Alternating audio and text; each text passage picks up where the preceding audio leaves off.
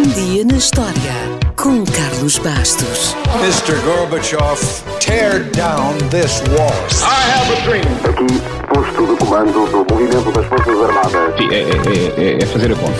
Houston, we have a problem. Yes, we can. And now for something completely different.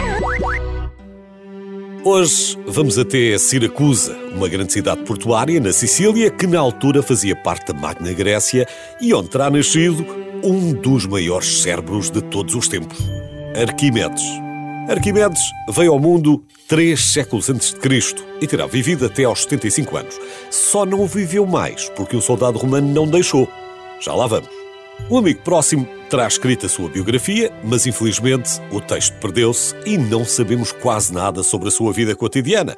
Não sabemos, por exemplo, se casou ou teve filhos, mas sabemos que Arquimedes fez uma espécie de Erasmus no Egito. Era no Egito que ficava a lendária Biblioteca de Alexandria e era lá que as grandes mentes se encontravam e estudavam. Durante esse tempo, Arquimedes ficou bastante amigo de Eratóstenes. Eratóstenes foi o primeiro a calcular, com grande precisão e apenas com duas varas de madeira e a sombra que faziam ao Sol, a circunferência da Terra. Com a sua mente brilhante e com tantos gênios à sua volta, não é de estranhar que Arquimedes tenha contribuído muito para o avanço da humanidade. Por exemplo, Arquimedes não inventou a alavanca, como é evidente, mas ajudou a explicar como ela funcionava, desenvolvendo a geometria e a física, e isso levou a métodos revolucionários de construção. Reza a lenda que terá dito qualquer coisa como: Dei-me um ponto de apoio e uma alavanca, e eu moverei o mundo. Outra lenda é a caricatura de Arquimedes a saltar da banheira e a correr nu pela rua e a gritar Eureka! Já todos vimos inúmeras variações desse momento.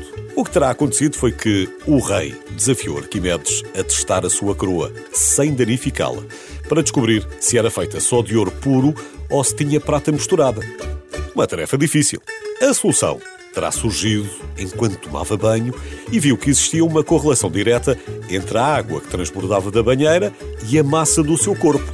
Foi aí que alegadamente saiu para a rua a correr. Ah, já agora, o rei estava certo e a coroa tinha mesmo prata misturada. Princípio de Arquimedes foi talvez a sua maior façanha, mas ele também criou o parafuso com o seu nome, que permite levar água para sítios mais elevados. Hoje está muito mais aperfeiçoado, mas continua a ser usado. E também se aproximou muito do valor de pi. No fundo, estava tão à frente para o seu tempo que a primeira pessoa que compreendeu realmente o seu trabalho foi, imagine, Isaac Newton, que só viria a nascer 18 séculos depois. Mas já no seu tempo, era uma das celebridades mais famosas da Grécia, graças às suas máquinas de guerra. Umas funcionavam, outras só em teoria. A garra de Arquimedes, usada para defender Siracusa dos romanos, uma espécie de guindaste que virava os navios, o canhão a vapor e o raio da morte, que era um conjunto de espelhos que concentravam a luz do sol e supostamente incendiavam navios. O comandante romano não ficou obviamente feliz com as suas baixas, mas tinha consciência da genialidade de Arquimedes e então ordenou que o capturassem sem lhe fazer mal.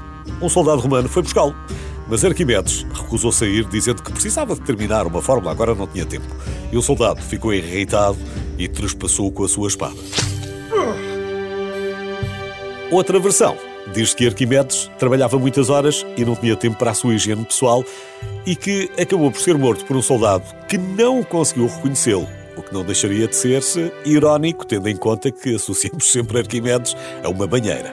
Enfim, Arquimedes é uma personalidade maior da história da humanidade, é provavelmente o maior matemático da antiguidade e um dos maiores físicos de todos os tempos, que terá escrito mais de 20 livros sobre diferentes temas. Infelizmente, perderam-se muitos textos e só temos conhecimento de sete dos seus tratados através de referências feitas por outros autores.